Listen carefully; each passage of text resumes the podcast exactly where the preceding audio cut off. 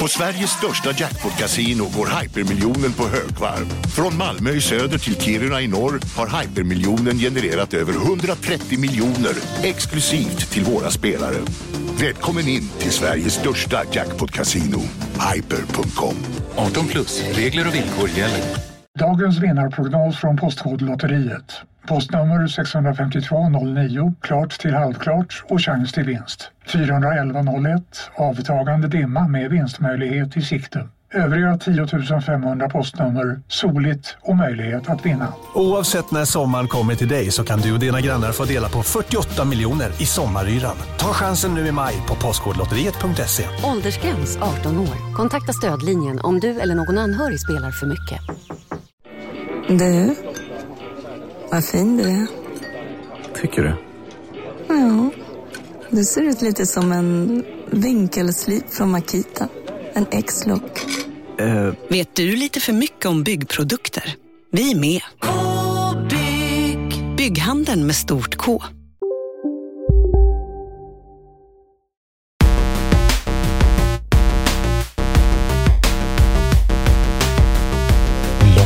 Robin Larsson Ass PTA. Hej. Välkomna till Kontrollbehov episod 51. Den här gången slipper vi äntligen, skulle jag vilja säga, Isak Wahlberg och hans förbannade pladder. För den här veckan har han valt säger jag, att skita i er, åka på fiskeresa och dricka en massa olika sorters öl och lägga upp dem i sociala medier, bilder på detta då. Istället för att dela med sig av sig själv till er. Så då har jag fått ta över den här då. Han cashade in den tjänsten fort. Jag var ju borta i Frankrike på bröllop för några veckor sedan. Och ja, som ni vet så hade han frågepodd. Ni fick ställa frågor till honom och han satt i en timme och svarade på dem. Sladdrigt om ni frågar mig. Så min tanke var, okej.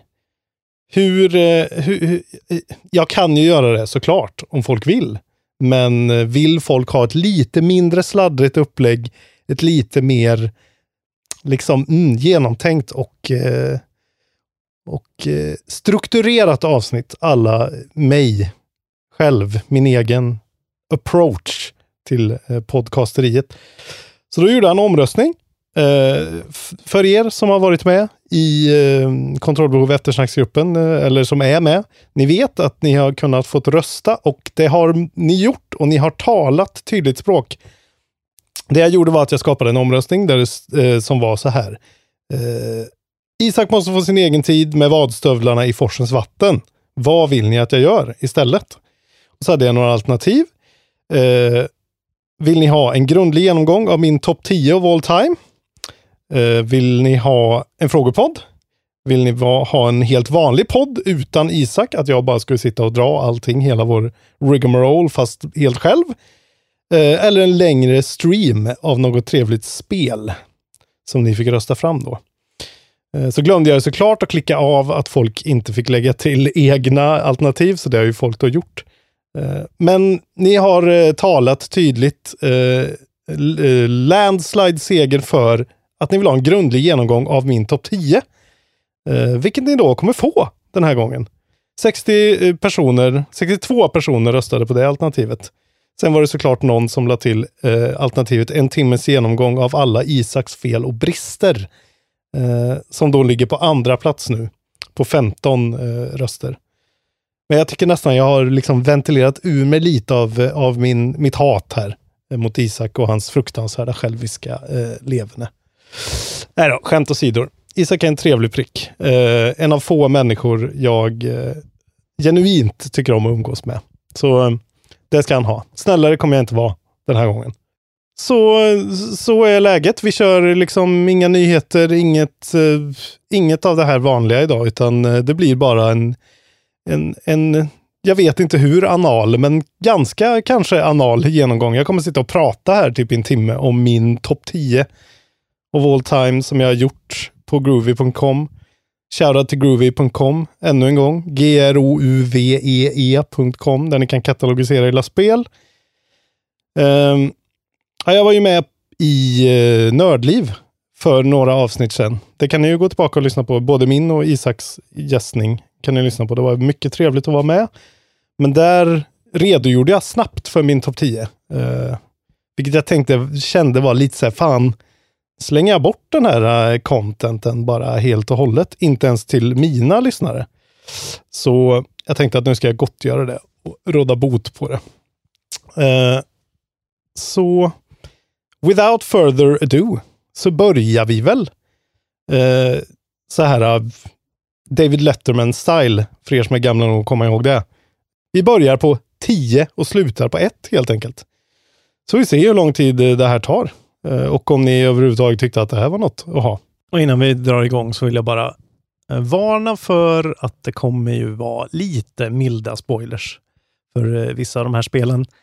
Så hör ni namnet på ett spel som ni inte vill ha spoilat, så spola bara fram. Så slipper vi några sådana tråkigheter. Men jag försöker verkligen hålla det hyfsat spoilerfritt i alla fall. Plats nummer 11 faktiskt. För jag insåg ju att det är en topp 11 har det blivit. För jag har... Jag kan inte lyckas hyvla bort en av dem från en 10. Alltså då blir det en 11 och det får man helt enkelt leva med. Så redan är det väldigt icke-analt direkt. Min nummer 11 då är Batman Arkham Asylum. Och den är nyligen tillagd.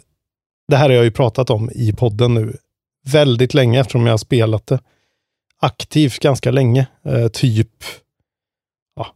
Vad är det? Sen i höstas någon gång. När jag drog igång det igen på PC faktiskt. För jag har ju spelat det en gång tidigare när det begav sig. Och jag har väl någon plan på att köra allihopa igen. För att jag tycker verkligen att de är exceptionellt bra spel allihopa. Och jag gillar Batman väldigt mycket. Så det känns adekvat att göra så. Men... jag tänkte väl göra, man kan väl dra lite info om spelen. Alla kanske inte har spelat alla de här spelen. Jag tror nog ganska säkert att inte alla har spelat alla spelen. Så Arkham Asylum kom ut 2009. Det är ett spel gjort av Rocksteady Studios. Som är ett...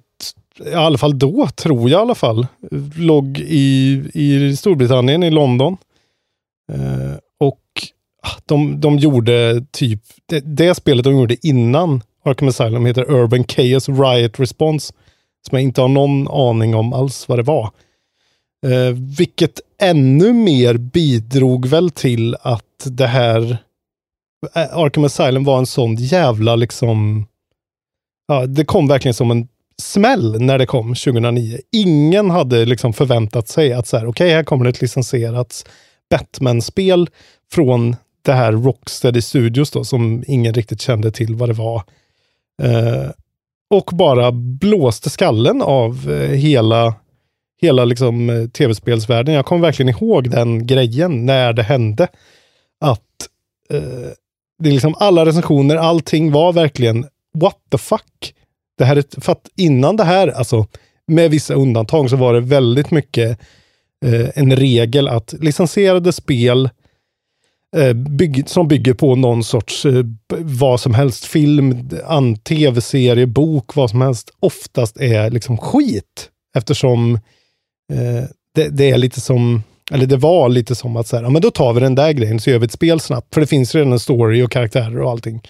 Så då är det bara att slänga ut och så kan vi casha in på att folk gillar den här grejen.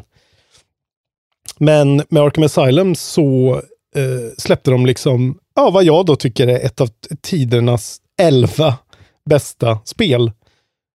Och det är ju som jag har pratat om, det är ju ett Metroidvania, ett jävligt klassiskt Metroidvania. Det är som ett Zelda-spel egentligen, väldigt i mångt och mycket. Du befinner dig på den här ön, där Arkham Asylum ligger, Arkham Island är väl. DC-purister kanske får rätta mig där. Men och så rör du dig i den här liksom fängelsemiljön där, som är liksom olika byggnader på den här ön. Det finns en Batcave. Och så går man liksom bara ganska ändå linjärt igenom allting. Men det finns ändå så här, det är det jag gillar så mycket med Batman Arkham Asylum, att det är en liksom, det är en typ en öppen värld, fast den är inte så jävla öppen ändå. Den är precis lagom så att du känner att du ändå kan utforska grejer, och det finns väldigt mycket så här Riddler secrets att hitta och grejer. Men det är ändå väldigt mycket fokus på att liksom gör det du ska, följa storyn så att det kommer framåt.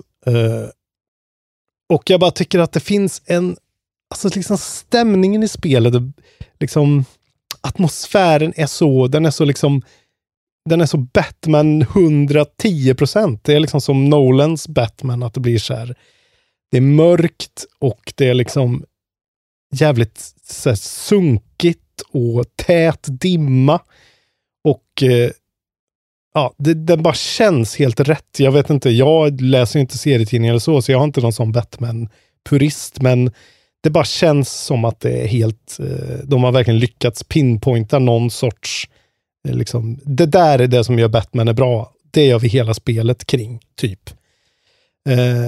Och sen är det ju såklart, för mig som älskar röstskådespeleri och liksom tycker sånt är väldigt viktigt, så är ju liksom helt, det är helt otrolig cast i den här. Mark Hamill är Jokern till exempel, det är väl det egentligen som är liksom nästan hela grejen, och han gör den så sjukt bra så att klockorna stannar liksom. Han har en sån textur på rösten som är så här, den låter så här lite ärgad men ändå väldigt sofistikerad, och så här perfekt maniacal laughter, och han är helt otrolig. Och sen är det Kevin Conroy som är Batman, och han gör det skitbra tycker jag. Lyckas låta liksom helt och hållet men sen ganska tråkig, lite som vad ska man säga? Alltså som en sån här riktig 101 good guy, så här, låter tuff och musklig och mörk och lugn och sansad, men ändå på något sätt sätter den här Batman liksom pinpointar det. Jag tycker det är jävligt bra. Och spelet håller den idag tycker jag faktiskt. Som fan verkligen. Det är det här med combaten. De introducerar ju den här combaten som sen har återkommit i Spider-Man och som är med i Shadow of Mordor, Shadow of War. Den här, det är en sorts brawler liksom, med att det kommer fiende i grupp mot dig, och sen så måste du då alltså det finns kombos och grejer att göra, men framförallt så är det mycket att tajma in när någon attackerar dig, och då ska du liksom då ser du det på en ikon över deras huvud, sen nu kommer den att attackera dig, då ska du trycka på då, i mitt fall då Y, för att countera den grejen. Och sen så har folk vissa fiender är ju såklart att de har kniv, och då måste du göra en viss sorts counter och sådär. Så det blir väldigt så en liten dans man gör där mellan dem. Och drar man upp svårighetsgraden så är det ju, blir det ju jävligt tricky det där att lyckas. Men jag tycker ändå på normal så är den så här precis lagom utmanande för att det ska ändå kännas kul, fastän den är liksom något sån här repetitiv. Det är inte världens mest liksom djupa stridssystem, men det verkligen serves the purpose väldigt bra. Och sen alla Batmans gadgets som man använder, han har ju liksom en hel sån här hjul med gadgets som man kan använda. Det är någon sån här hackingapparat, och det är rope launcher och olika batclaws och batarang som man kan uppgradera och så här. Det är gött. Det är precis som i Zelda när man liksom lyckas ta sig fram och låsa upp den där Scaraben till exempel, som du kan styra remotely i vad fan det nu är, om det är Skyward Sword eller nej, det är nog Skyward Sword kanske. Alltså just när man känner att så här, okej, nu öppnades allting upp och nu kan jag komma åt den där classic Metroidvania shit liksom. Och sen också hela den här stealth-grejen som också var ganska ny när den kom, att man liksom svingar sig mellan gargoyles i taket och liksom väntar in och liksom take them out one by one. Och det är ändå ett litet pussel som ska lösas lite då och då. Och sen massa helt okej. Okay. Det är väl det som kanske har åldrats sämst, bossfighterna just i Arkham Asylum, som är liksom, ja, de känns väldigt så mid-2000s videogame boss typ. Alla Zelda, fast inte den här Nintendo där klarheten i det och liksom renodlingen, utan det kanske känns lite sämre, men ja, jag klarade det alldeles nyss igen då, och ja, ett fantastiskt spel. Batman Arkham Asylum, det är min nummer 11. På Metacritic så ligger Batman Arkham Asylum på en 92 faktiskt. Det är nästan ingen på min lista som ligger under 80, har jag märkt. Så jag är ju ingen... jag är inte hur originell som helst i mina val här. Men 92, vilket är jävligt stort. Alltså extremt starkt jobbat. Så säger allt. Så där har ni tips. Det är väl billigt som stryk också. Jag tror man kan köpa Return to Arkham, köper du väl billigt och får 2 spel. Arkham City är också jättebra, men det är liksom inte riktigt... det försvann lite av den här extremt fokuserade grejen som jag gillade med den där. Okej, min nummer 10 då. Där ligger ett Wii-spel. I alla fall spel som jag spelade till Wii. Vi hoppas väl att det kommer att komma en Switch-version snart, men det är Metroid Prime 3 Corruption. Som då är en del av även Metroid Trilogy som finns. Eller som fanns på Wii U. Jävligt bra. Alla de där 3 spelen egentligen. Och det är ju det, ja, det är det vi hoppas på en uppföljare nu då, när Metroid 4 är på gång, och sen när att de då liksom ger oss en taste innan med ett Metroid Trilogy till Switch. Det vore ju underbart. Och jag hade aldrig spelat något Metroid Prime-spel innan jag körde 3. Jag kommer ihåg att Metroid Prime 3 och Halo 3 kom ut typ samtidigt, och det var liksom en sån här okej, The Space Hero Battle Begins typ. Men det var ju helt, alltså de påminner ju knappt om varandra, de där 2 spelen. För Metroid Prime är ju, som man kan tänka sig, ett Metroidvania. Och det är det ju verkligen. Det är ju, för er som inte har spelat Metroid Prime, det är Nintendos take på ett första personspel. Det är liksom väldigt videogamey. Det är väldigt, vad ska man säga, det är inte liksom... Alltså det är ju action och det är ju ett FPS på ett sätt, men det är ju så extremt Nintendo-fierat liksom. Det är ju... alltså de har ju verkligen försökt ta Super Metroid och liksom bara sätta det i en 3D-miljö. Så att det ändå känns väldigt så färgglatt, enkelt att förstå, väldigt baserat på bara olika areas som du åker emellan, och där du liksom hittar olika abilities och grejer för att låsa upp saker i andra världar. Men det som är grejen just med Metroid tycker jag är just liksom pacingen och mystiken, och även, jag kommer väl tjata om det här antar jag, men liksom stämningen och atmosfären och musiken.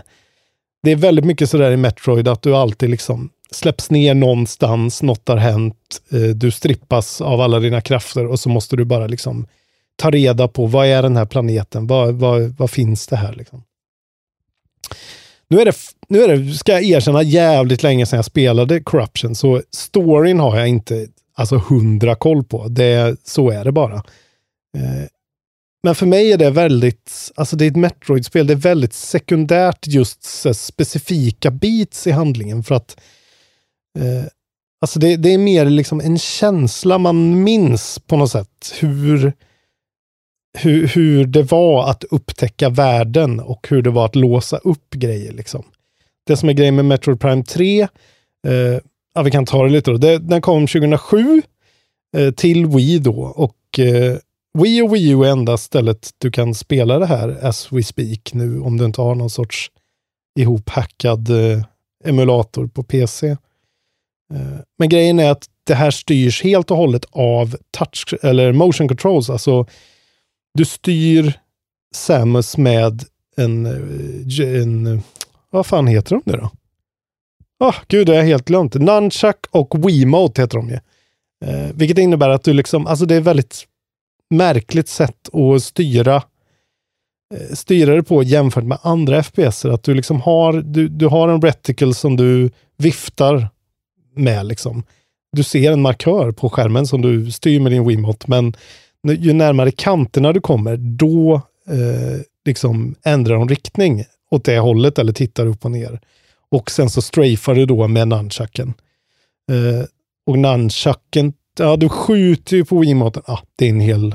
Ja, jag behöver inte förklara allt, men det är en, jag tycker ju att då i och för sig så är det lite liksom, du måste sitta i rätt position. Det är lite mer fysiskt ansträngande, men as far as immersion goes så tycker jag att det här är liksom kanske ett av mina favoritsätt att kontrollera ett sånt här spel på. Jag gillar ju inte alls mus och tangentbord, vilket är konstigt eftersom det är lite samma sak, men här kan du ändå få en lite mer bekväm ställning, och det är någonting med det när du får in de här små rörelserna, flicka med din vrist liksom, eller vad säger man, din handled. Det är någonting som gör att det blir jävligt floaty och du känner att du har väldigt liksom kontroll på ett väldigt direkt sätt som ändå känns fritt i luften. Det är jävligt, jävligt coolt tycker jag.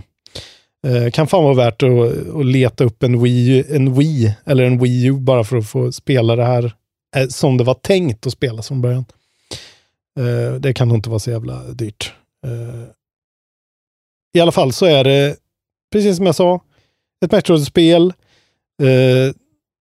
Egentligen inte så mycket att orda om, men det är just den här grejen att du liksom, mycket i Metroid Prime går ut på att du går runt och du scannar saker.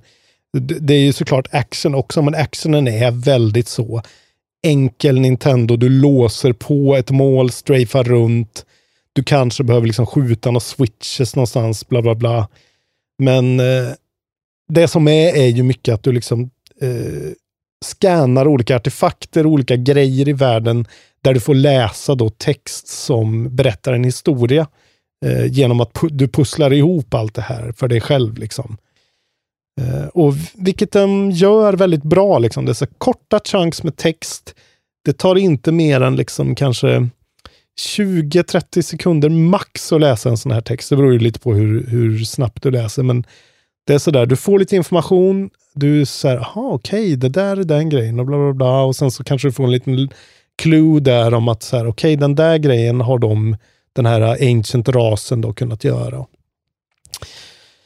Som sagt, detaljerna kring storyn är lite luddiga, men det är ju liksom så pure Metroidvania-grej även det här, och bara en sån fantastisk resa att ta sig igenom.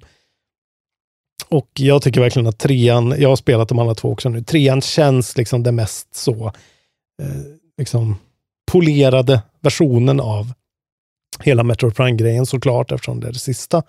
Vi hoppas nu, det är därför jag är så stört hypad på fyran, och blir verkligen glad när de försenar det och ser till att Retro får gå in och liksom styra upp det så att det blir som det ska kännas. Och jag hoppas faktiskt att de kommer att behålla med Joy-Cons att man kan spela det som trean är spelat, för jag tycker att det bidrar med en sån extra liten touch av originalitet, och det bara gör Metroid Prime till trean då, till en egen grej som man kommer ihåg på grund av det liksom. Det är verkligen en sån känsla jag får, bara fan, jag är så beredd att spela om det här igen alltså, märker jag nu. Men fan vad bra det är. Som sagt, det är några spel som är över, vad blir det, 2007? Det är ändå 12 år sedan. Ja. Det är ändå så här, snart börjar bli retrospel. Och Metroid Prime 3 ligger på 90 på Metascore, på Metacritic. Vilket också är väldigt bra. Nästan högre än jag hade trott, för jag vet att det blev ändå lite... Det var många som inte gillade viftkontrollgrejen när det kom, men ja, fy fan. Bra skit, Metroid Prime, det är min 10. Vi går vidare då till nummer 9. Här kommer ytterligare ett Wii-spel. Fan vad Wii var bra ändå. Många hatar det, men och liksom gillar att skämta om det typ, men fy fan vad mycket bra spel det fanns ändå. I liksom, det fanns ju såklart liksom drivor av shovelware som bara var skit. Vi har aldrig släppt så mycket spel till något förutom 3DS. Men fy fan vad mycket bra. Och bland dem då, så det första Super Mario Galaxy är ju verkligen ett av världens 10 bästa spel. Lätt. Och det är så här, jag har valt, jag kan ju säga, jag har ju valt att inte ha så här Super Mario Galaxy 1 och 2 med på min topp 10. Här har vi väl en anal grej kanske. Men det får fan vara en grej per franchise, ja. För att det ska bli någon sån här representativ av, annars är ju tvåan också väldigt bra, men ettan har någonting liksom lite speciellt. Det handlar väl lite om när det kom också, känslan man får av det, allting är ju färgat av det såklart, men det var något magiskt där med Wii när de verkligen lyckades där, även fast kanske Twilight Princess också är lite sådär, det har inte åldrats så väl som de här två spelen, men det var någonting nytt. De gjorde något nytt med sin viftkontroll där som var, det kändes så jävla fräscht och coolt och vågat av Nintendo. Galaxy kom då ut även det 2007, 16 november kom det ut i Europa. Och det är då uppföljaren eller uppföljaren, men Super Mario Sunshine hade kommit innan, som är liksom en helt annan grej. Det är ju Mario såklart, men det är ju mycket mer, de provade att slänga in den här mekaniken med att man har en ryggsäck med en vattenspruta på ryggen i Super Mario Sunshine till GameCube, som gör, alltså som man ska använda väldigt mycket. Och det är ganska mycket mer liksom prat, och det är lite konstiga nya sån här, kommer jag inte ihåg vad de heter, men de här jättekonstiga som ser ut som typ heffaklumpar eller någonting. Ja, den är lite, det är något med Super Mario Sunshine som känns lite o-Mario faktiskt. Det kanske är därför Nintendo är så jävla oroliga för att gå ifrån formulan nu för tiden. För att de gjorde det lite då, och det blev inte så lyckat liksom. Men i alla fall 2007, Wii släpptes ju 2006. Så det här kom väl då inte på launch. Nej, det kan inte ha gjort. Twilight Princess var ju på launch, det minns jag tydligt. Det här måste då ha kommit lite senare, och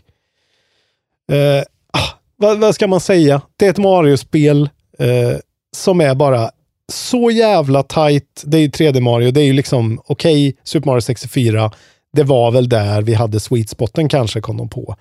Och så gjorde de det här, men de hade vi ju någon sorts, alltså hela grejen med Galaxy handlar ju mycket om att det är liksom planeter man springer på, så att det är en lite mer tillbaka, alltså bortzoomad kamera, och alltså planen du går på är liksom inte bara långa ängar eller så här, utan det är mycket sådana, alltså klot som du kan gå runt och liksom, ja, det är väldigt mycket så geometriskt intressant, vad fan ska man säga. Ja, det är en jävligt cool, och framförallt då för liksom fucking 15 år sedan snart, var det jävligt liksom imponerande att de lyckades med sin ganska liksom crappy konsol få till de här spelen som är så här vackra och bara verkligen poppar och samtidigt rör sig väldigt snyggt och på ett intressant sätt. Det är så typiskt Nintendo magi som vi har pratat om, som är så jävla uttjatat ord, men Super Mario Galaxy har verkligen det där. Jag tror, nu är jag lite osäker, men jag vet att i tvåan så införde de ju mer av en sån här Super Mario 3-aktig grej, att du går längs en sån overworld-bana liksom. Det här är lite mer gör missions i rad, och bara du kastas till en sån liten overworld där det går att hitta saker på den typ. Och sen så kan du hoppa och åka till olika planeter via något sån här fast travel-system med stjärnor. Och det var lite sådär också att de implementerar viftkontroller väldigt bra i Super Mario Galaxy. Det du liksom hoppar på en knapp och sen så flickar du till med Wiimoten och då snurrar Mario till och så här. Det gjorde de att du hoppar upp på en sån här stjärna och så swishar du till där lite grann och då flyger han iväg, och det kändes bara så jävla bra att kontrollera Super Mario Galaxy. Sen så dessutom kunde du plocka in en till Wiimote och liksom så att du kunde ha någon bredvid dig som plockade olika typ gems med en cursor bara, vilket inte jag typ ens har provat, men Alltså det är så här, vad ska man säga om Super Mario Galaxy? Det är det bästa 3D Mario-spelet tycker jag. Odyssey är bra, men Odyssey är mycket mer ojämnt än Galaxy. Galaxy bara radar upp säkert färre banor kan jag tänka mig. Men så här, allt är bra. Varenda bana är bra. Allt är kul. Allt är precis så lätt eller svårt som det ska vara. Och de har ändå inte kommit så långt ifrån Super Mario 64 så att de känner att de måste gå ifrån liksom själva grundidén, plattform, grejen för mycket och lägga in för mycket olika, jag vet inte, sidequests som är lite annorlunda och minigames, utan det är bara pure heart Mario. Så Galaxy är helt klart bäst. Det går också att spela på Wii U.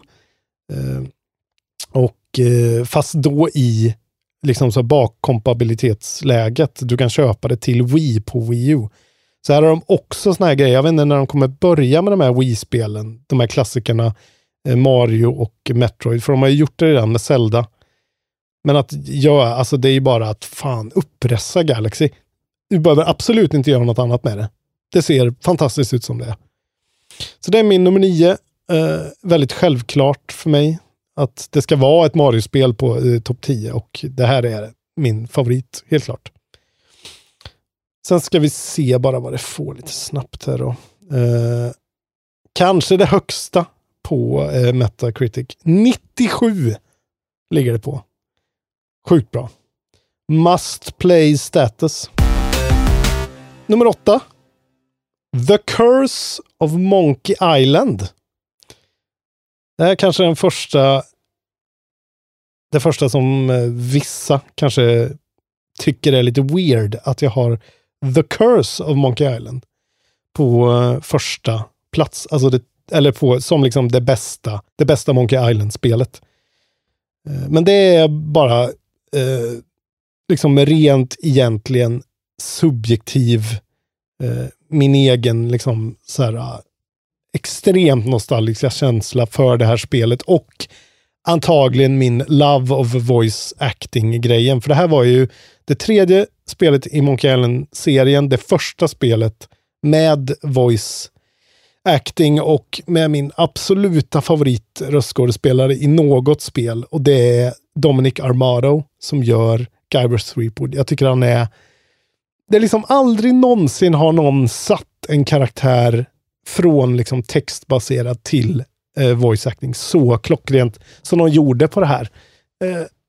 Det är liksom castingens heliga graal är det här, tycker jag. Att de satte honom på det här. Han är så jävla perfekt som Guybrush Threepwood. För er som inte vet så kom det ut 97. Då var jag... Fan, hur gammal var det då? 13. Och jag spelade på launch faktiskt. Jag var ju ett fan av... Framförallt hade jag nog spelat, tror jag, Sam & Max, Hit the Road, Day of the Tentacle innan. Hade nog inte spelat något Lucas Arts spel utan voice acting faktiskt. Så Monkey Island kom faktiskt... jag gick tillbaka till dem efter det. Jag hade spelat 3. Men jag såg typ... Jag spelade demot, tror jag. Jag fick demot i PC Gamer. Man fick ju en sån skiva när man köpte PC Gamer. Med olika demos back in the day. Och då var det här med. Och det är, man får spela en liten, precis öppningsscenen med Wall-E i det här, typ nere i någon jävla brigg på LeChucks skepp. När de håller på och attackerar. Vilken ö det nu kan vara. Kommer jag fan inte ens ihåg. Och jag blev bara, alltså det var en sån mindblowing upplevelse att se, efter att ha sett de här, alltså de ser ju fantastiskt ut, de här spelen som jag nämnde, Sam & Max och Day of the Tentacle. Men de är ju liksom mycket mer pixelartiga och mycket mer low fidelity än, för Curse of Monkey Island är liksom ett handritat sånt serietidnings-looking typ spel. Och bara hela den grejen var så fett att se, att så här, de här miljöerna är liksom, de ser bara ut som ett papper framför mig där någon har ritat, alltså en tecknad film på. Det var så jävla sjukt. De introducerade inte det här, men de använder sig av det här coin-systemet för inventory management som fanns i vad heter det nu då? Food Throttle, när man liksom klickar på ett objekt så får man upp ett, som ett litet wheel där du kan välja. För annars hade det varit liksom menyer längst ner mer, eller att du högerklickar igenom olika pick up, look at, give, take, push, pull. Vad fan det kan ha varit. Som en sån här klassisk peka och klicka spel hade, men här var det mycket mer renodlat så. Titta på, use, talk typ. Så att det var mycket mer sådär lite fast paced typ. Ja, det sista spelet som använder sig av den här skammotorn som de hade, som är liksom en klassiker som alla de här gamla var gjorda i. Och det är liksom det är någonting med den, att den är refined där på sista vändan som är så jävla nice. Man spelar som Guybrush Threepwood, han är som vanligt en wannabe pirate. Det går åt helvete i början och de blir attackerade och han bara flyger iväg. Han blir ju typ exploderad bort och så vaknar han upp i vattnet och sköljer i land på en ö. Och så är det precis som vanligt. Du ska gå runt där, du ska kika och du ska prata med alla och du ska lösa olika problem, och det är så jävla mycket konstiga liksom det är jävligt mycket sådana farfetched lösningar på olika puzzles som du bara ska hitta. Använd kycklingen med buteljen med rom samtidigt som du håller i örnen liksom, så händer det någonting. Alltså det är verkligen sådana skitkonstiga. Men allting är så här jävligt witty skrivet. Det här är ju faktiskt då inte Tim Schafer som man kan tro. Speldesign är Larry Ahern och Jonathan Ackley. Och de har också varit med och skrivit, men det är liksom ingen av de gamla skolans Monkey Island-folk. Vilket är intressant att det är det då som är min absoluta favorit, men det handlar ju mycket om bara var jag var när jag upplevde det, och vissa sekvenser finns. Jag ska inte spoila någonting, för man ska gå tillbaka och spela det här, tycker jag. Man ska spela alla de där gamla spelen om man gillar sånt här, men det finns framförallt en sekvens som är väldigt, liksom, ganska välkänd när man ska ha en sån. Det har alltid funnits Monkey Island-spel när man ska liksom ha insult battles. Det är liksom du fäktas, med svärd med andra pirater, men du måste också ha en saftig insult på gång. Men här då när han är pirat på haven för första gången, så måste det också rimma, och då blir detta i någon form av sing-song-variant som är i slutet eller början på, innan man måste byta skiva typ i spelet, och det är bara det är så jävla sjukt roligt och klassiskt och så här odödlig sekvens. Och sen kommer man till Blood Island, och Blood Island är en av de bästa liksom settingsarna i ett spel någonsin, och bartendern där, och det är så magiskt allting liksom. Och den vulkanen, gud, nu blir jag nästan tårögd av nostalgi. Fy fan vilket bra spel Monkey Island 3. Ni märker det, vissa av de här spelen, de är så gamla så det är en känsla mer än ett så här extremt genomarbetat argument för varför. Men det är därför man ska spela om saker. Det kommer jag göra. Jag kommer spela om det här snart, för jag vill ha mer koll. Men det är bara så jävla bra. Och det ligger då, nu ska vi se. Vad kan det ligga på Metacritic? Ja, en 89. Så det är ju det som kommer under 90. Jag tror kanske jag har ett till som kommer under 90. Jag kan förstå det. Det är ju sådär. 3:an, en liten departure från vad det var. Och vilka som gjorde det. Och det kanske gör att det har en liten annan flavor, men det är fan mig fel. Det borde ha i alla fall 93. Nummer 7 på min lista är också ett äventyrsspel. Och det är Grim Fandango, som länge var min etta faktiskt. Väldigt länge. eller en av mina potentiella ettor. Sen har det blivit omsprunget nu i senare tid. Men det är ett... här har vi då Tim Schafer igen. Där är också precis som Monkey Island då, Lucas Arts. Alltså Lucasfilm Games hette det först och sen blev det då Lucas Arts, och de gjorde ju liksom alla Star Wars-spel eftersom det var Lucas såklart. Och så gjorde de då väldigt klassiskt alla de här äventyrsspelen. Och här är Tim Schafer regissör, manusförfattare, speldesign står han för. Det är liksom, alltså det är ju ett helt team, men han är liksom, det här är Tim Schafers spel through and through. Och det är, vi har pratat om det här förut, det är ett av Isaks absoluta favoritspel. Han är till och med huvudkaraktären Manny Calavera tatuerad på sin arm. Och det kom 1998 och är det första spelet som använde sig av deras nya motor då. Därav så är det lite liksom, vad ska man säga, spelar du dig i dess originalutförande så är det, alltså det är lite föråldrat på det sättet, Grim Fandango. Men här handlar det också, alltså nästan bara om storyn, settingen, karaktärerna är Tim Schafers absoluta liksom magnum-epos där. Allting är så jävla originellt och coolt, välregisserat, välskrivet, alltså castat. Den här nya spelmotorn då heter Grime, alltså Grim Engine, som är Grime, som sen de använde även på Monkey Island 4 som är extremt bespottat och faktiskt inte alls så bra. Men det här spelet är sjukt bra. Man spelar alltså som eller en av många liemän. Så hela spelet ser ut som en sån mexikansk, någon sorts Day of the Dead, Dias de la Muertes målning typ eller någonting. Det är ju 3D-spel, men det är lite som Resident Evil, kan du tänka dig. Att det ser ut att man går i sån statiska förrenderade bakgrunder med en 3D-modell typ.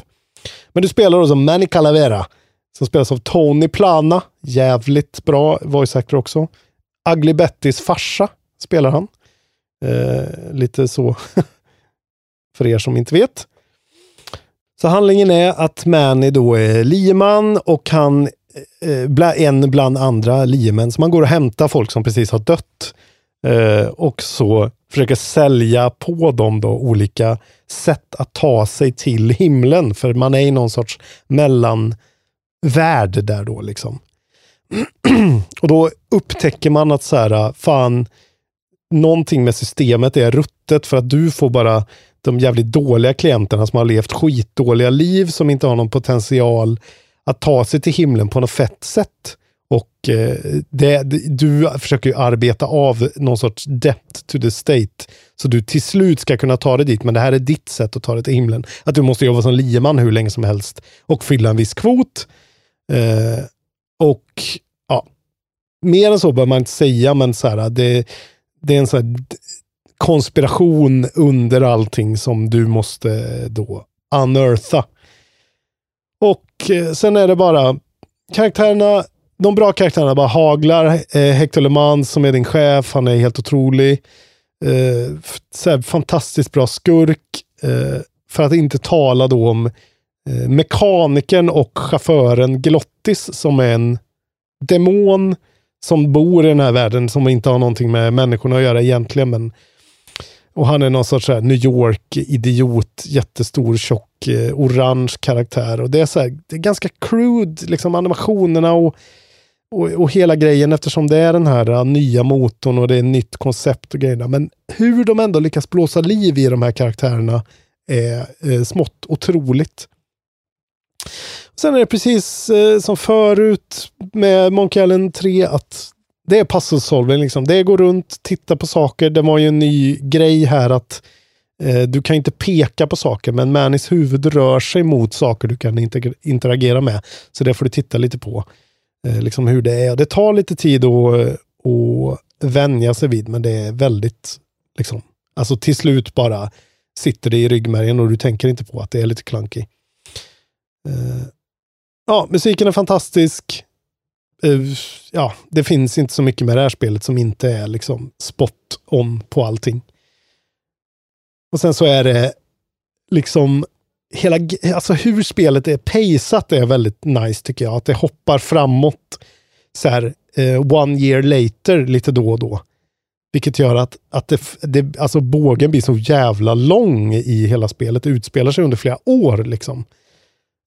Vilket är så jävla coolt att se hur liksom Manis karaktär evolveras under och liksom alla andra karaktärer återkommande grejer. Och det är jävligt, det är en riktig ride. Grim Fandango ligger på 94 på Metacritic.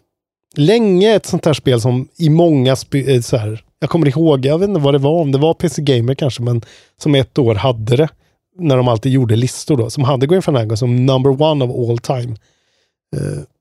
Och det finns ju då en remaster som finns till typ det mesta. PS4, Xbox, Switch, Linux, ja. Och där har de hotat upp det lite grafiskt. Det går ju fortare att ladda allting. Du kan framförallt spela det på en maskin som inte är gjord 97. Och de har tagit bort tank controlsen där. Dock, om man vill ha platinum-trofén som jag har, som jag tog på vita faktiskt, då måste du köra det med tank controls. Vilket är lite jobbigt, men det är fan värt det. En jävligt värd första platinum kan jag säga. Om man går in i en guide först och kikar vad det är tänkt liksom, så att du gör det på rätt sätt. I alla fall med tank controls så du sätter på det. Sen kommer du, någonstans måste du komma, och för mig kommer det på plats nummer 6 faktiskt. Naughty Dogs The Last of Us från 2013. Som vi också har pratat hyfsat mycket om i podden känns det som, men som är ett väl, för mig ett seminal game, alltså en riktigt sån, och för det är inte bara för mig, för hela spelvärlden en riktigt sån vändpunkt på något sätt. Ett spel som satte så jävla mycket nya liksom mål för folk att försöka nå. Jag antar väl att de flesta som lyssnar på den här podden har spelat Last of Us. Annars, precis som alla, jag behöver inte säga det mer nu. Jag rekommenderar ju alla spel på den här listan. Det kom till PS3 då, 2013. Det är där vi pratar om att liksom nästa år och det här året är liksom, det är nu svansången kommer för alla olika konsoler. Det är nu alla är liksom mest bekväma med att använda dem. Och då kan verkligen fnula och fila på de här extra viktiga och polerade och underbara spelen. Och det här är ett av dem som kom sent till PS3. Som kom tidigt till PS4 som en remaster också. För det låg någonstans där liksom snart i brytpunkten liksom mellan de två. Jag spelade det först. Eftersom jag inte hade en PlayStation 3 då, så spelade jag det först som remastered. After the fact, ganska långt after the fact.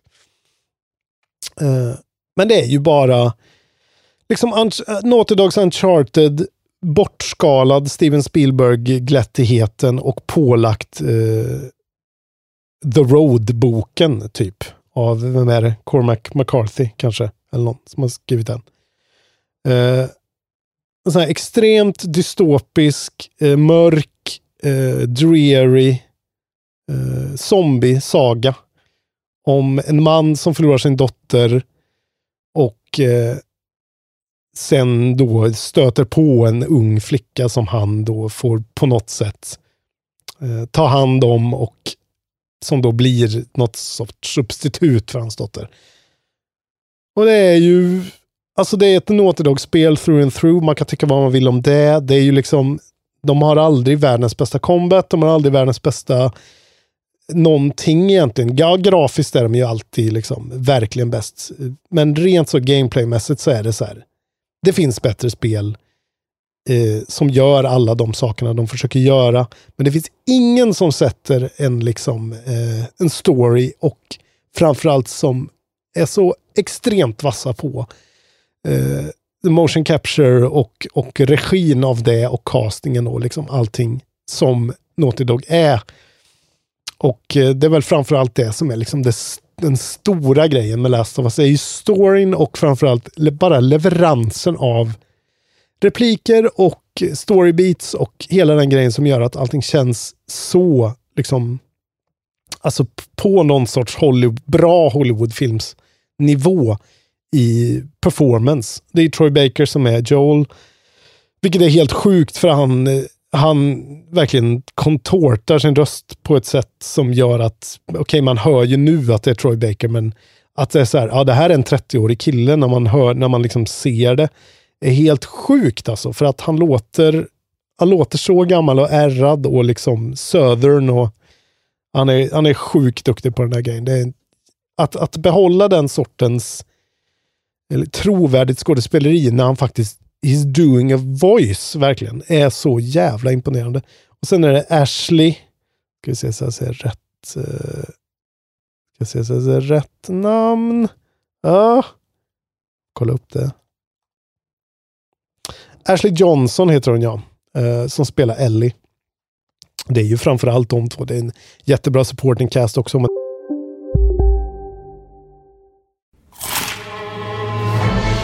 Upptäck det vackra ljudet av McCrispy & Company för endast 89 kronor. En riktigt krispig upplevelse. För ett ännu godare McDonald's. Hej, Synoptik här. Visste du att solens UV-strålar kan vara skadliga och åldra dina ögon i förtid? Kom in till oss så hjälper vi dig att hitta rätt solglasögon som skyddar dina ögon. Välkommen till Synoptik. Ni är med om det största. Och det största är den minsta. Ni minns de första ögonblicken. Och den där blicken gör er starkare. Så starka att ni är ömtåliga. Men hittar trygghet i Sveriges populäraste barnförsäkring. Trygg Hansa. Trygghet för livet. De är mycket mer liksom i bakgrunden. Det är de två. Det handlar om de två. Allting hänger ju på att deras interaktion känns genuin. Och hon är ju också typ en av de bästa i hela branschen. Det bara känns så... Ja, det är så masterfully gjort hur hon reagerar på saker i miljön. Hela grejen är att hon är liksom född typ in i den här postapokalypsen som har hållit på i 20 någonting år kanske. Vilket gör att... Hon känner inte till hur världen var innan. Hon har ingen referenser som hon liksom, när de är ute då på sin road movie till slut. Jag ska inte spoila någonting för er som inte vet, men alltså upptäcker hon världen för första gången och hela den grejen, deras förhållande emellan, att han lite visar henne det och förklarar saker på sitt jävligt träiga, ett trasiga sätt, fast hon står för någon sorts glädje och väcker upp det i honom, med bara något man borde uppleva. Och sen så har de jävligt bra design av de här zombisarna, som framförallt de som heter clickers. Hela grejen går ju ut på att zombisarna här har fått någon sorts svampinfektion i hjärnan. Det här bygger på någon grej som händer med då tydligen myror någonstans i världen. Så det finns på riktigt, vilket gör det också jävligt mycket bättre. Men ja, så till slut är ju de här zombisarna liksom svampar, bara stora svampar som huvud typ. Och styrs på någon sorts primalt sätt och går och liksom klickar saker. De gör klickljud som ska studsa, precis som fladdermöss gör liksom. Som ska studsa på väggar och då lokalisera vart du är, och de går väldigt mycket på ljud, vilket är jävligt smart. Så det är rätt det är mycket sneaking, det är mycket crafting.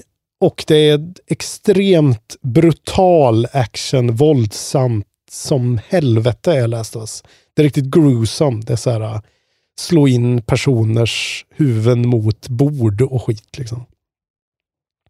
Ja, jag tänker inte säga så mycket mer om det eftersom ni säkert redan har spelat och har koll, men det är ju något i hästväg. Neil Druckmann heter han som har regisserat det. Och Bruce Straley heter ju en annan kille som är...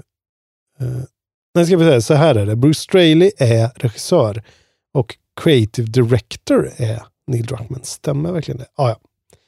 De är i alla fall ett team där och de håller ju en tvåa nu och hypen är ju total. Sen måste man också nämna Left Behind, som är DLCn som släpptes. Återigen, inte för att spoila någonting, men det är den i särklass bästa story-DLCn som gjorts. Det finns en sekvens i den som är så här, ren spelmagi, bättre än alla Hollywoodfilmer jag någonsin sett, skulle jag säga, är just sekvensen där i slutet av Left Behind. Last of Us ligger på 95 på Metacritic, såklart. Och då kommer vi till nummer 5, och det är för mig Metal Gear Solid 5 The Phantom Pain. Kanske lite otippat, kan många tycka. Men ni vet ju också att jag är en Kojima-älskande person. Framförallt så är ju det här mitt Kojima-spel. Det här var ju mitt första Kojima-spel. Kom ut 2015. Jag tror det kom ut 1 september 2015. Av någon anledning minns jag det. Och jag spelade på PS4. Jag köpte till och med Strategy-guiden och körde med det. Något jag kan rekommendera, för det gör det hela så jävla roligt. Jag hade också appen där man kan lyssna på alla tapes som Snake hittar i världen. Jävla Kojima, så mycket gott han bjuder på. Så det här är ju en sån riktig departure från Metal Gear Solid, det tidigare Metal Gear Solid liksom, för det har varit men så här linjära sneakspel med jättelånga cutscenes och så här väldigt så här yberjapansk exposé, och jag menar det, allt det finns ju här också på ett sätt. Men det är just, alltså för mig är Metal Gear Solid den här öppna världen, drömmen, första gången faktiskt det riktigt klickade för mig, tror jag. Att jag verkligen kände det som en så här helt och hållet, bara friheten i hela grejen. Som sagt, 2015. Och det är Kojimas sista spel då, antar vi, för Konami. Det är ju ett spel som, jag kan inte alla de här turerna, men det var ju inte bra på Konami när det här utvecklades. Det var ju liksom kaos, och spelet är ju därefter liksom inte riktigt färdigt typ. Det skulle varit bra mycket längre, det skulle haft en del. Den liksom slutar när man klarat spelet med en trailer för del 2 i spelet typ. Att så här, nu börjar spelet igen.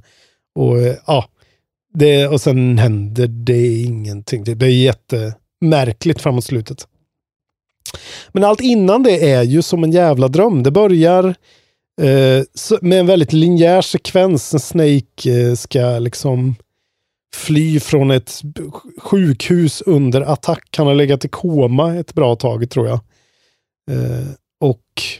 Man typ så här är helt impaired och ska kravla sig ur det här sjukhuset. Och det är en sekvens på kanske en timme eller någonting.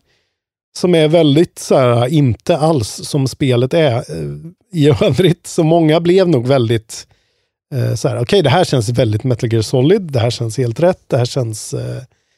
det här kommer bli fett. Men sen så släpps man då ner i Afghanistan. Bara mitt i fucking öknen typ. På en häst. Och det är så här, ja. Här är liksom, det är i det här området du kommer ha typ alla dina missions ungefär. Det är det ju inte. Men i början av spelet är det ju det. Du har en bas som du kan åka tillbaka till så småningom. Men sen handlar det väldigt mycket om att göra missions, att assassinate people, att infiltrera grejer, stjäla intelligence. Men det hela är liksom väldigt så, utspelar sig i den här väldigt dynamiska, meticulously uträknade öppna världen. Så det är väldigt mycket sådär, kan man säga, alltså mina intryck av Metal Gear Solid så här 4 år efter jag spelat, det är just att jag minns väldigt mycket det här att okej, det finns en general någonstans på kartan, han måste du döda, du måste ta reda på vart han är, vart han är på väg så att du kan genskjuta honom på något sätt. Det är väldigt lite sådär, följ den här questmarken, gör det här, utan det är väldigt mycket mer, okej, det här är ditt mål, här har du kartan, figure it out, typ.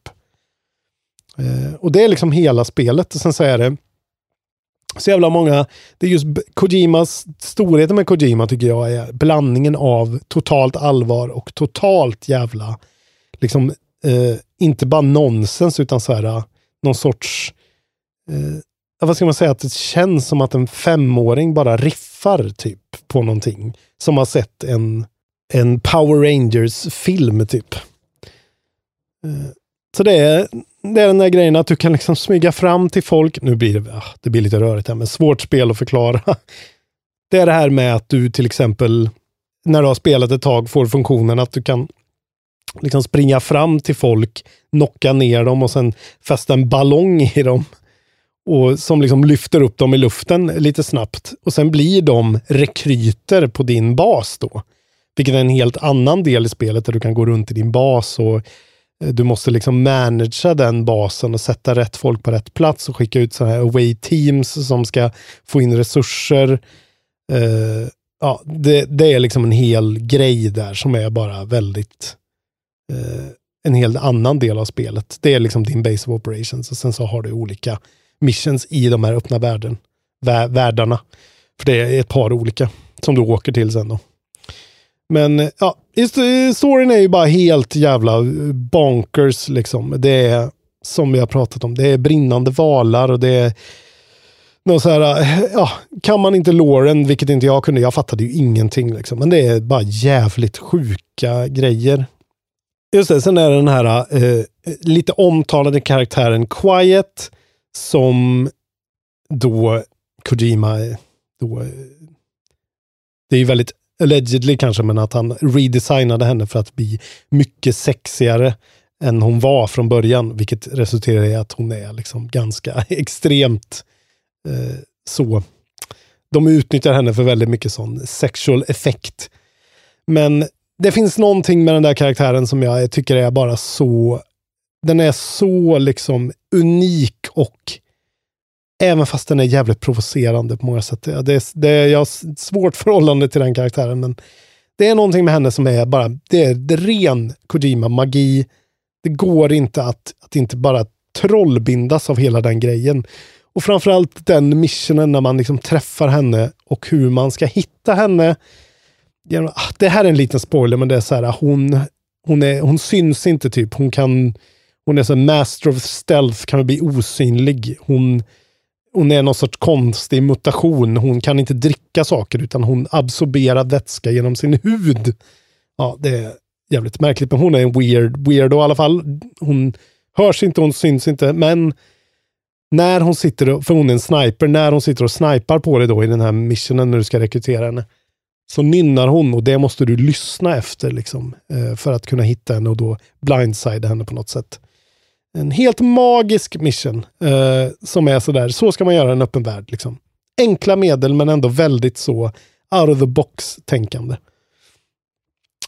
Och sen så finns det jättemycket olika andra funktioner. Det är ett väldigt stort spel, det är ett långt spel. Det finns en funktion där dina soldater på basen blir sjuka och du måste lista ut varför och det tog mig jättelång tid, men det var så satisfying när jag lyckades ta reda på det. Det är bara fullsmockat med såna här små grejer.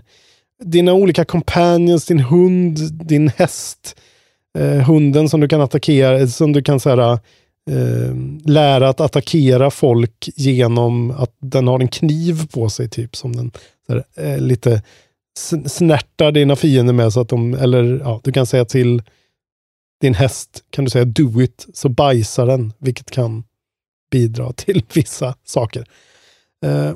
Det är ett mycket intressant spel. Det är ett väldigt liksom, ja, ett spel där väldigt mycket åsikter går isär, men folk är väldigt ändå överens om att det är ett sjukt kul spel att spela. Gameplayet är skitbra. Motorn är skitbra. Ground Zero som kom innan, den här lite upptakten till det, tycker jag ändå är så här, det är väl helt okej. De kan säga det med Metal Gear Solid 5 att det tar en liten tid att liksom vänja sig vid. För det känns lite klankig i början. Liksom. Han är rätt stel Snake.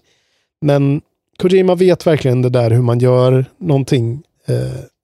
Så att någonting som egentligen borde kännas bara helt wacko och disjointed känns ändå på något sätt som en helhet.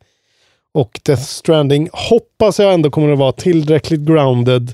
Tillräckligt mycket av den där blandningen för att det ska bli nice. Jag är väldigt hypad på det. Och Metal Gear Solid ligger på 93 på Metacritic, vilket är... Ja, det är ju där runt de ligger. Då vet ni. På plats nummer 4 kommer Half-Life 2 för mig. Ytterligare ett sånt här spel som ställde hela spelvärlden på huvudet. Vilket är sjukt eftersom det gjorde även Half-Life 1 nästan ännu mer såklart. Eftersom det var liksom den första riktigt seriösa shootern, Half-Life 1 nu pratar jag om. Som inte liksom hade cutscenes eller någonting. Allting skedde in-engine och Gordon Freeman var helt tyst protagonist och det var en väldigt egen, märklig, ovanlig story. Fantastisk gameplay och ja, liksom upprinningen till hela den här CS-grejen med hur bra motorn var, hur bra det kändes att spela. Allting var fantastiskt. Half-Life 2 är ju då ett spel som kom 2004. Typ 5 år eller någonting efter Half-Life 1. Och det är Valve. Det är ju Valve. Det är det som är så sjukt. Valve, det är, då tänker vi Steam nu eller vad är det? League of Legends eller vad fan det är. Dota, jag har ingen koll. Men då var det ju så här, ja, de är shooters liksom. De gör de bästa shooter-kampanjerna i världen. Half-Life 2 är då ett spel som utspelar sig en ganska bra bit efter ettan tar slut. Ettan tar slut på ett väldigt märkligt sätt. Med att du åker till den här parallella eller dimensionen och skjuter en stor svävande bebis i princip. Jag känner att jag kan spoila Half-Life 1, det är okej. Men tvåan, när du då vaknar upp i tvåan på något sätt så är hela världen har blivit någon sorts dystopisk fascistisk diktatur. Du vaknar upp i City 17 och du ser en man på storbildsskärmar som pratar om liksom olika sätt att göra staten nöjd typ. Och folk bredvid dig, liksom folk i världen säger så här, don't drink the water, they put something in it to make you forget. En grej som jag faktiskt har jag har snott den raden till en låttext, kommer jag på nu. Det var ju smakfullt av mig. Ja, det är en shooter. Det är en väldigt bra story. Gud vad det här är en röd tråd. Det är väldigt bra voice acting. Det är väldigt bra story. Och den är väldigt så här, man får en känsla av, alltså det finns någon sorts liksom World War 2 liksom drop down enemy lines infiltrations resistance feeling i den. De får till den här fasciststarten väldigt bra. Att det känns direkt som Rymdimperiet eller Nazityskland oppressive liksom. Och du ska på något sätt då teama ihop och hitta dina gamla liksom bundsförvanter från första spelet som alla tror att du är typ död, att du bara försvann. Och sen så blir ju då du är liksom en sån legend att du ändå var med när hela den här portal dimensionsbriften hände. Men du överlevde och du har lyckats liksom fight it på något sätt. Du tog dig ut från Black Mesa, bla bla bla. En jävligt tight, bra kampanj. Den är svingammal, 2004. Den är ändå skitrolig att spela fortfarande. Det är bra action. Det är mycket roliga små detaljer. Fiender med alltså som du måste ha olika sorters strategier till. De har ju väldigt bra... Alltså AI, även första spelet men också andra, var väldigt omtalat för att det var väldigt mycket så. En squad med soldater beter sig som en squad med soldater. De ger varandra cover. Liksom, och det känns fortfarande rätt fräscht när du spelar. Liksom. Framförallt så är det mycket... Det är så här, vapnen känns så jävla klockrena. Det är liksom homing missiles och det är jävligt bra bara vanliga maskingevär och kulsprutor och hagelbrakaren och såklart den ikoniska kofoten. Och sen så är det en bra liksom så här, female protagonist som det blir någon sorts kanske lite love interest med som heter Alex. Och sen så är det en jätte... kanske en av de svagare delarna i spelet är ju den här hunden då som heter Dog, som är inte en hund utan en robot, en enorm robot. Ja. Men ändå funkar bra. Och sen så har vi då The Gravity Gun. Det här var ju helt revolutionerande när det kom. Liksom fysikmotorn i Half-Life 2, att du kan plocka upp saker då även bara med händerna. Du kan liksom gå fram till en mugg och plocka upp den, eller en tegelsten och plocka upp den. Det var typ, hade aldrig gjorts innan. Sen får du också din Gravity Gun som gör att du kan suga åt dig grejer och liksom skjuta iväg dem. Och det blir en hel... Sen så, det finns ju en level i spelet som heter Ravenholm som är väldigt känd och väldigt bra fortfarande. Som handlar väldigt mycket om att använda din Gravity Gun på ett sätt. För det är en så här liksom zombie-infesterad, facehugger-infesterad stad där du måste hämta någonting. Eller, jag kommer inte ens ihåg, men... Half-Life 2 var ju oerhört länge allas liksom best game of all time. Mer än Grim Fandango by far liksom. Det håller fortfarande. Det är jävligt... Ja, eftersom jag tycker det är jävligt roligt att spela gamla spel för att se vad saker kom ifrån. Half-Life 2 tycker jag är verkligen en sån. Om man gillar shooters och så här, väldigt mycket kom från Half-Life liksom. Det är ju så här, id Software var ju de som startade allting och la grunden liksom. Den stod ändå hyfsat still ett tag. Ganska långt tag. Unreal kom ju i och för sig och gjorde jävligt mycket grafiskt, jävligt mycket coola grejer. Men annars var det id. Men sen kom Valve på i och för sig ids tech, men och verkligen visade att så här, okej, nu kan vi ta det här steget vidare. Nu kan vi liksom utveckla vårt medium så att det faktiskt, vi kan berätta ordentliga historier och göra det cinematiskt och fett och... Och så vill jag alltid slå ett slag för det här med Quiet Protagonist. Det händer alldeles för sällan nu för tiden. Bring that shit back, för det gör så mycket. Det är det jag tycker i Fallout 3 är det väl en Quiet Protagonist. Kanske till och med i 4, är det? Nej, det kanske inte är faktiskt. Men fan, det är något med Quiet Protagonist alltså. Det är immersion. Ta bort Samus röst för övrigt. Det är fruktansvärt. Half-Life 2 ligger på 96 på Metacritic. Well deserved. Okej, nummer 3 hoppar vi vidare till. Där har vi då det enda Souls-spelet jag tänker lägga på här. Jag skulle kunna rada upp de här egentligen. Men Dark Souls från 2011, det första Dark Souls-spelet, det ligger här. Och det har en så varm plats i mitt hjärta. Det måste upp där på toppen. Och jag spelade ju faktiskt Dark Souls första gången för inte alls så länge sen. Det är väl 4 år sedan kanske, eller någonting sånt, som jag upptäckte det här. Så jag var verkligen ingen early adopter på det här spelet. Det är alltså då, kan man säga, uppföljaren till Demon's Souls. Demon's Souls är ju liksom Sony gav ju ut den produkten.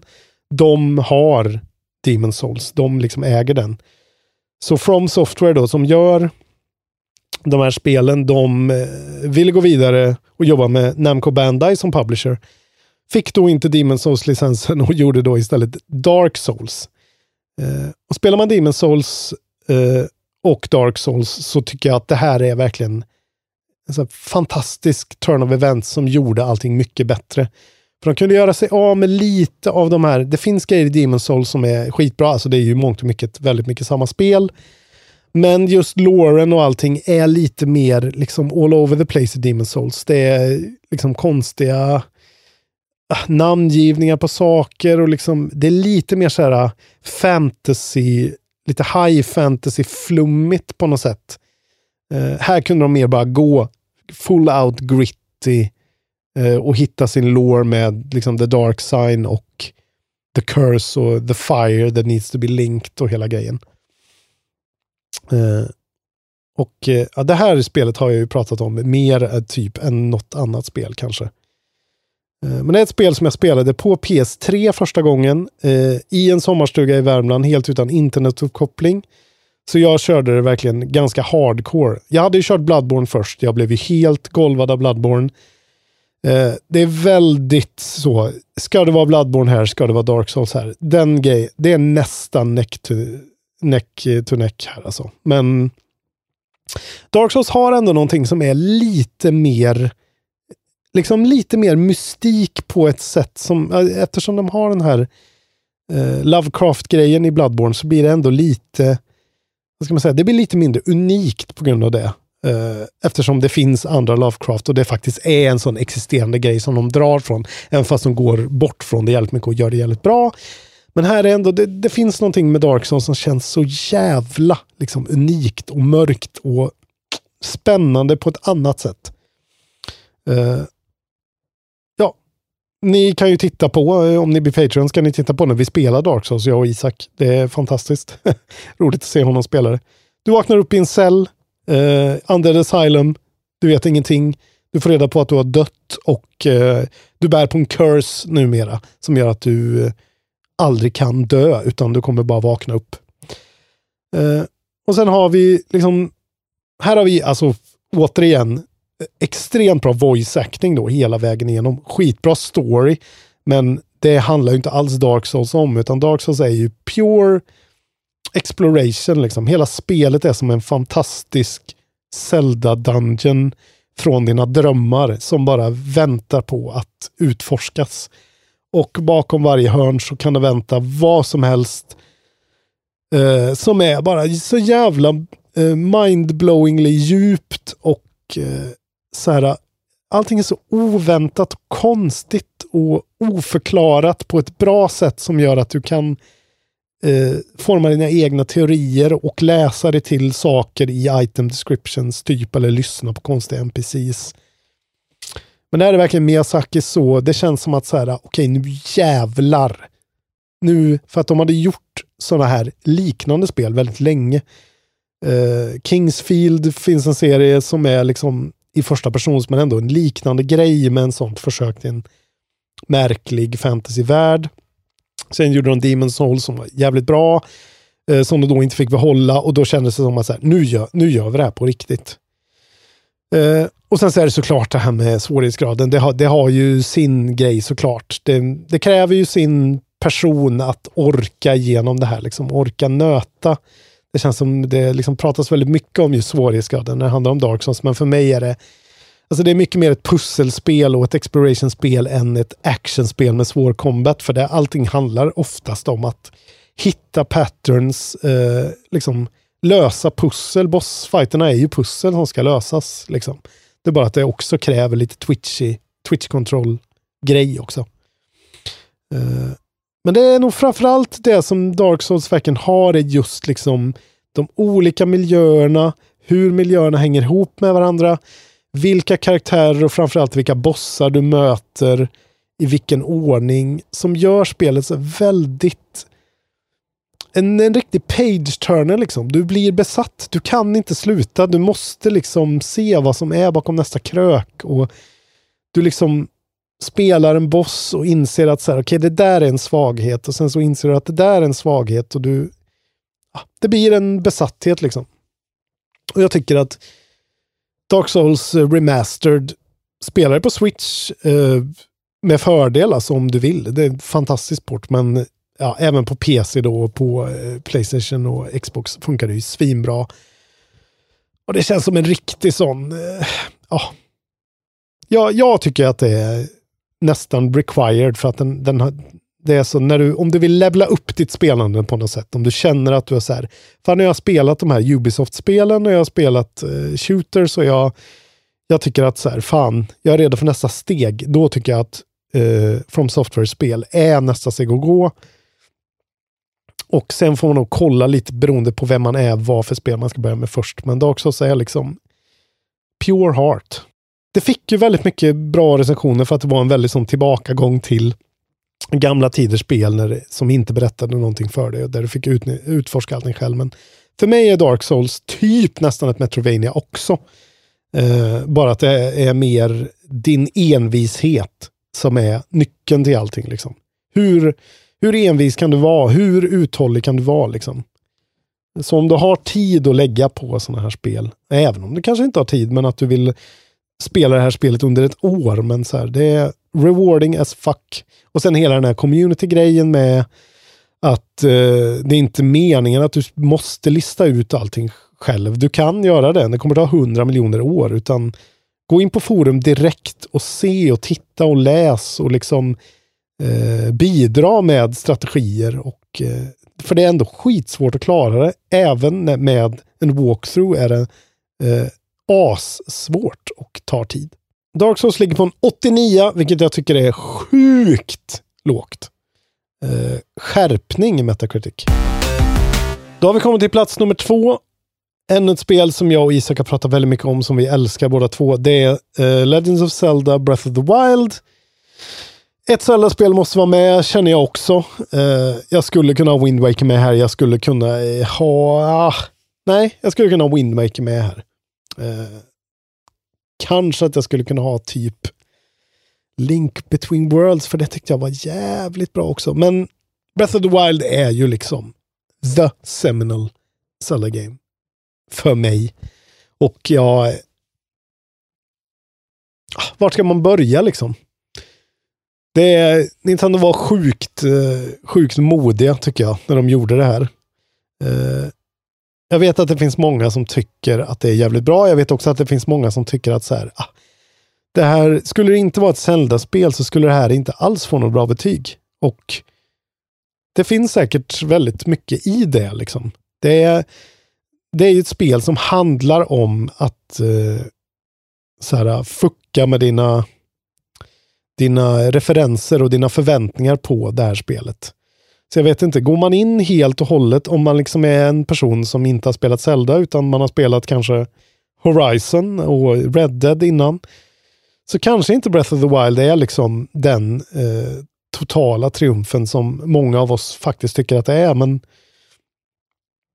man ska liksom ha i åtanke lite, tycker ändå jag. Nu blir jag en Nintendo-apologist, men liksom den otroligt tungrodda organisationen som faktiskt gjorde det här brytet med sin gamla, väldigt framgångsrika spelserie. Liksom hur svårt det måste ha varit för dem. Men det var ju så att Skyward Sword inte riktigt, det blev ju ingen hit liksom. Och det var ju han, jag kommer inte ihåg vad han heter, är det Anuma kanske?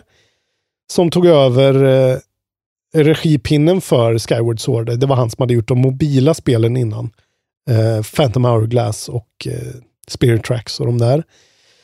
Så den har en mycket mer lättillgänglig, glättig touch. Jag tycker Skyward Sword är det är ju ett fantastiskt spel. Det är bara att som Zelda-spel, vad Zelda-spel beträffat, är det ju verkligen fast på Wii, eftersom det är så extremt. Det är ju det viftigaste av alla Wii-spelen som Nintendo har gjort, typ.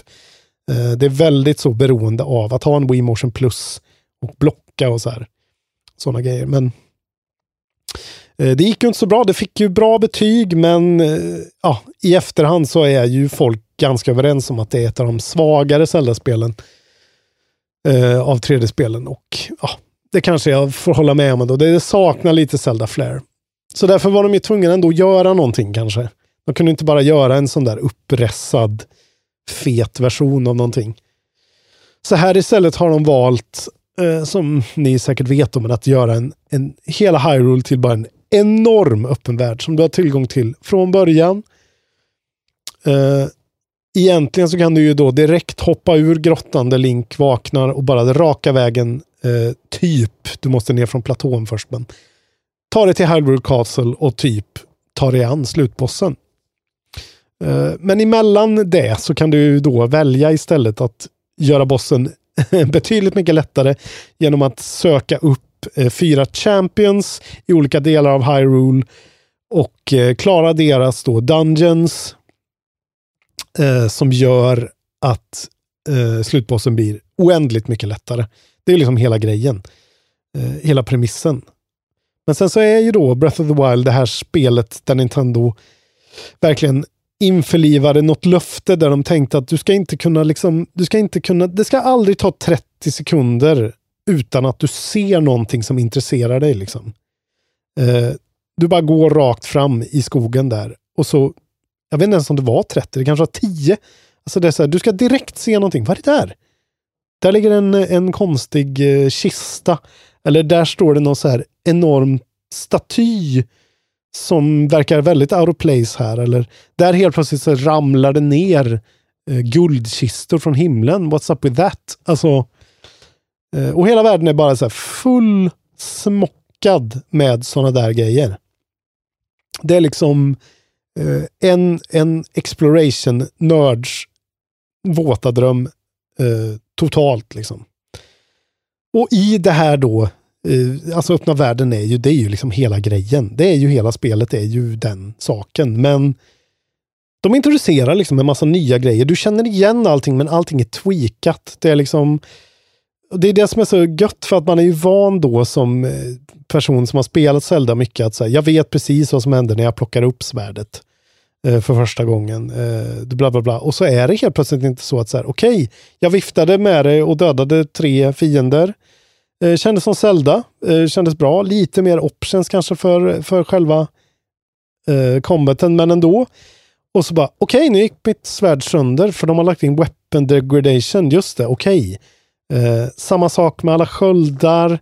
Och det här är ju många som stör sig på, för det blir ju mycket mer av ett survival-spel då. Men för mig är det liksom, allting passar i världen. Det är ju det som är grejen. Världen får ta plats. Världen ska make sense. Världen ska ha fysik som är korrekt och som faktiskt makes sense. Och det är det de har gått efter. Så saker som kan gå sönder. Saker som kan börja brinna. Saker som kan rullar på rätt sätt. Link kan helt plötsligt då, istället för att liksom, okej, här är din area, det är stenväggar runt. Nej, nu kan Link klättra upp för stenväggarna. Och bara en sån sak introducerar ju liksom hur många problem som helst för Nintendo. Hur ska de göra det? Ska han helt plötsligt kunna klättra upp för allting? Då måste vi liksom lösa det spelmekaniskt på något sätt. Och då blir det istället att man låser upp, man då levlar upp Link genom att ta sig ner i shrines som finns då under jorden. Som är små liksom, det är som små berg liksom. Små kullar som du kan gå ner i. Och där har du då en challenge dungeon typ. En kortare variant av de vanliga dungeonsen. Som sen gör att du kan låsa upp en fast travel point där. Och du också får en uppgraderingsgrej. Kan plocka upp ett vapen där och grejer. Och de är liksom pepprade över hela världen. Och du har också torn du kan klättra upp i och låsa upp så att du liksom ser större delar av världen. Det är väldigt basic open world-game. Men Nintendo hade aldrig gjort det förut. Och jag tycker att de gör det med den äran. Och sen är det, alltså man kan prata hur mycket som helst om olika delar i världen, men det finns några grejer. Eventide Island, liksom när du kommer upp i bergen och får för första gången få se din första flygande drake, eller när du upptäcker den här, vad heter den, King of the Forest eller någonting, en månklar natt. Spelet är proppfyllt med hemligheter, mysterier. Det finns några downsides med spelet såklart. Framförallt är det en stor besvikelse för mig att de valde att gå åt det hållet de gick med voice actingen som är faktiskt ganska fruktansvärd, måste jag säga. Hon som gör rösten till Zelda är på engelska i alla fall är fruktansvärt dåligt faktiskt. Overacted, felkastad, det limmar inte alls med någonting. Det känns verkligen som en sån japansk alltså att någon som inte riktigt har koll på språket engelska har liksom satt en röst som de tycker så här låter väl västerlänningar. Och hon låter lite som en prinsessa. Det känns helt fel. Som tur är ju Link mostly quiet protagonist. Han stönar och stonkar lite grann. Men. Som vi har sagt, jag tycker Breath of the Wild, det är värt att köpa en Switch enbart för det spelet. Det blir ju då en investering på kanske 3,5. Det skulle jag säga är värt det. Det är faktiskt värt det. Sen så finns det en massa andra bra skit på Switch då. fan mitt enda Switch-spel här. Och Breath of the Wild ligger då på 97. Så det ligger på samma som Galaxy. Helt och hållet legitimt tycker jag. Sen kommer vi då till ettan. Som kanske är lite otippad för folk. Och det är en högst personlig etta såklart. Jag tycker dock inte att den är orimlig etta. Men det är spelet The Witness från studion Tekla. Alltså Jonathan Blow, som folk kanske känner till om man har sett Indie Game The Movie till exempel. Det borde man titta på. Där är ju bland annat Jonathan Blow med. Det är han som är den väldigt lågmälda flintskalliga killen som läspar och som pratar väldigt så här där målande och filosofiskt om speldesign och sånt där. Han är jag tycker han är en fantastisk hjärna som vi får chans att leva inne i ibland. Deras förra spel var ju Braid. Det var en sån här Xbox Live Arcade-grej som är någon sorts, alltså det är en plattformsspel med en massa mindbending mechanics. Också ett fantastiskt spel. Skulle också egentligen kunna vara med på den här listan egentligen. Men mycket sånt där liksom time-bending shit. Typ, du kan göra en kopia av dig själv som gör grejerna du gör. Och sen går det tillbaka och så gör den kopian de funktionerna i den här plattformsvärlden samtidigt som du gör något annat. Och då måste du då räkna ut i förväg hur du ska göra det, bla bla bla. Men The Witness är ju något så konstigt som ett spel. Det är en öppen värld, även detta. Det är ett spel där du går runt på en ö och du löser olika så kallade line puzzles. Du kommer fram till, alltså det är den grejen som är konstigt. Spelet är liksom fyllt av paneler med linjepussel i. Typ som labyrinter du ska lösa grejer i, ungefär. Ta det från start till mål.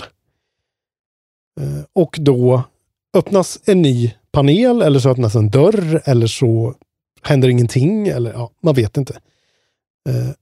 Och man fattar liksom ingenting. Det är lite Dark Souls. Du bara släpps där och du vet ingenting. Och det här spelet är bara en sån... Det var en sån överraskning när det kom. Jag visste, jag var ju liksom med på tåget från början.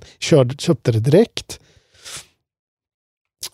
Och började spela det och gillade det. Men var nog som väldigt många är så här att fanns, är det här liksom spelet? Alltså det är väldigt vackert och så, men ska jag bara gå runt och lösa de här pusslen? Jag förstår inte. Där är ju han som gjorde Braid liksom. Jag hade förväntat mig något mycket mer freaky-deaky. Och det får man ju såklart. Men det är med råge kan jag säga. Det är väldigt mycket skumma grejer i det här spelet. Väldigt mycket secrets och uncover som jag inte kommer att berätta om alls. Men det som är grejen, nu känns det som att jag har sagt det här. Jag pratar om det här i Nördliv, jag pratar om det här väldigt mycket, men jag säger det igen för er som inte har hört. Att det handlar väldigt mycket om att det är ett Metroidvania in your mind. Så att alltså allting handlar om att du kan liksom gå över hela ön från början. Så kan du hitta ett pussel där, en sån panel som har symboler på sig liksom olika fyrkanter och trianglar och stjärnor och grejer. Och det är så här, ja okej, jag gör den här från start till mål. Nej, det funkar inte. Och då inser du att okej, det finns regler i den här världen för de här pusslerna. Jag har ingen aning om vad de här reglerna är. Jag måste bara göra allting i ordning för att sen kunna gå vidare till nästa pussel. Så du måste liksom låsa upp. Det är inte så där att du ser, alltså det är så ibland också, att du ser att där är en dörr, bakom den dörren finns det någonting. Dit vill jag gå. Jag kan inte öppna dörren, men dörren är alltid ett line-puzzle liksom. Så det handlar om att i din hjärna, det här gör ju också att det blir till färskvara, att så här, i din hjärna så finns det idén om att så här, okej, där har vi prickar längs, det är inte så prickar emellan linesen och griden, utan i griden. Det innebär att jag måste alltid köra över de prickarna i de här pusslerna för att lösa det. Okej, nu vet jag det. Sen så kommer jag fram till ett pussel där det är sådana små prickar i griden, men också stjärnor. Och då måste jag ta reda på, vad gör stjärnorna? Hur löser jag de problemen? Och till slut blir det ju så extremt intrikata problem där liksom även pusslarna går runt pelare och grejer. Vilket gör att du inte ser hela pusslet, du får inte en överblick, så du måste typ förbereda dig genom att ta bilder på dem först för att kunna liksom mäpa ut i din hjärna hur du ska göra. Och sen då, det var som David Schlein som jag varit med och varit gäst. Han spelade Witness nu. Han skickade ett pussel till mig och var så här, hjälp, vad är det här? Och jag bara så här, det enda jag kunde svara var exakt. För att jag minns inte. Det här var total färskvara i min hjärna. Jag kunde lösa alla de här en gång. Men nu är det helt borta. Vilket gör också att det är så extremt replayable. Och det som är också att du blir... Alltså för mig var det att jag blev bara besatt av att lösa de här. Jag kunde liksom inte tänka på något annat på flera veckor när jag spelade det. Utan allting var liksom så här, olika strategier. Försöka komma ihåg de här strategierna. Rita upp dem på riktiga papper.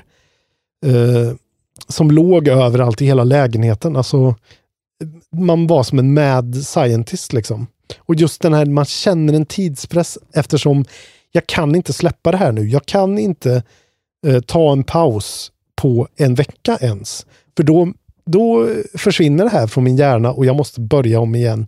Inte så här, åh vad jobbigt att lära sig lite igen, utan så här, jag kommer inte ihåg någonting. Då måste jag skriva en lång bok där jag i text beskriver det liksom. Och det gör man inte utan man fortsätter spela.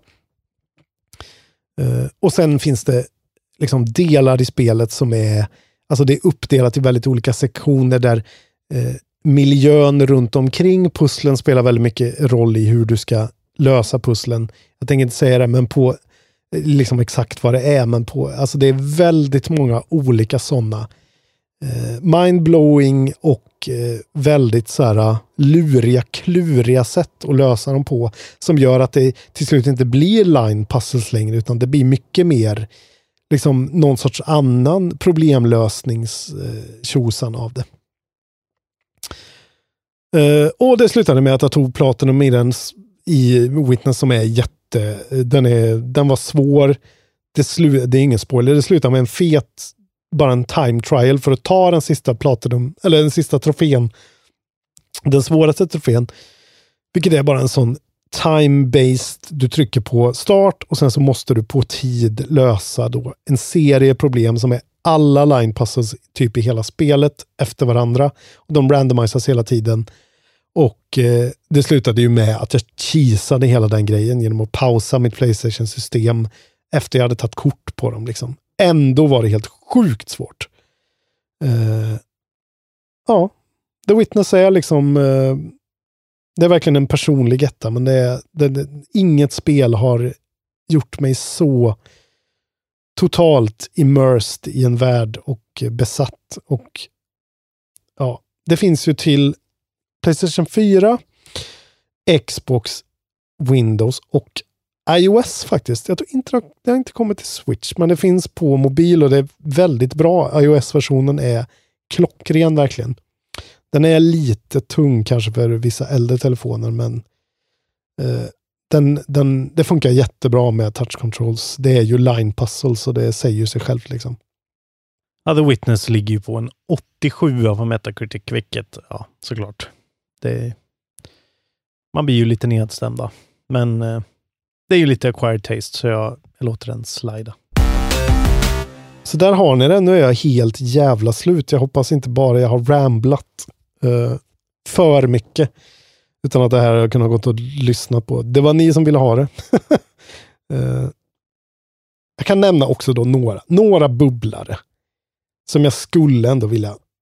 Honorable mentions. Wolfenstein 2, The New Colossus. Jag har pratat om den. Skulle lätt kunna kvala in också. Den står precis där ute och bankar. Även Resistance 3. Sonys extremt bortglömda jättebra road movie FPS. Bring Back Resistance säger jag. Resident Evil 4 är ju klart, såklart också ett spel som är mycket, ligger med mycket varmt i hjärtat, som mycket väl kunde vara där uppe. Portal 2, även det. Fantastiskt spel. Braid som sagt. Last Guardian faktiskt också. Extremt bespottat spel som var fast i Development Hell. Borde vi nästan köra en Let's Play av, alltså, så att ni får se. Jag vill att fler spelar Last Guardian, för det är ett underbart spel. Och sen såklart mitt Game of the Year från förra året, Dead Cells, som ska premieras alltid. Då hoppas vi att Isak har det jättehärligt där han står i vadstövlarna och dricker pilsner. Och att han inte trillar på en sten och drunknar helt enkelt. Tack för att ni lyssnade. Nästa vecka kommer vi tillbaka med ett helt vanligt, väldigt fullsmäckat avsnitt blir det då i så fall. Där vi kommer prata om jävligt mycket nyheter, eftersom vi kommer ha 2 veckor att pynta in nyheter med. Och nu ska jag faktiskt spela A Plague Tale Innocence, vilket jag också tycker att ni borde göra. Jag kommer prata mer om det här, men som jag har sagt i efterhandsgruppen skulle jag beskriva det som Last of Us minus combat typ. Sjukt bra typ indiespel. Double A från en fransk studio. Kör bara Plague Tale Innocence. Go in blind. You won't be disappointed. Finns det typ allt, tror jag. Tills vi ses igen. Hej då.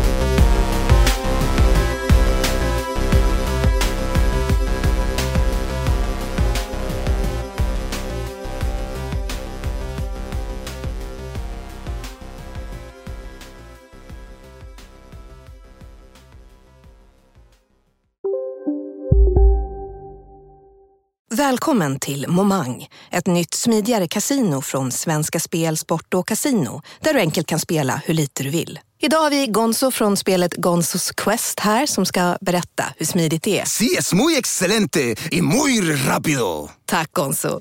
Momang, för dig över 18 år. Stödlinjen.se. Ah, dåliga vibrationer är att skära av sig tummen i köket.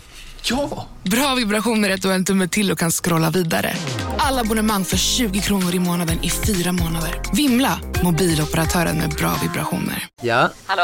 Pizzeria Grandiosa? Jag vill ha en Grandiosa capriciosa och en pepperoni. Haha, något mer? Kaffefilter. Ja, okej, ses samma. Grandiosa, hela Sveriges hempizza. Den med mycket på.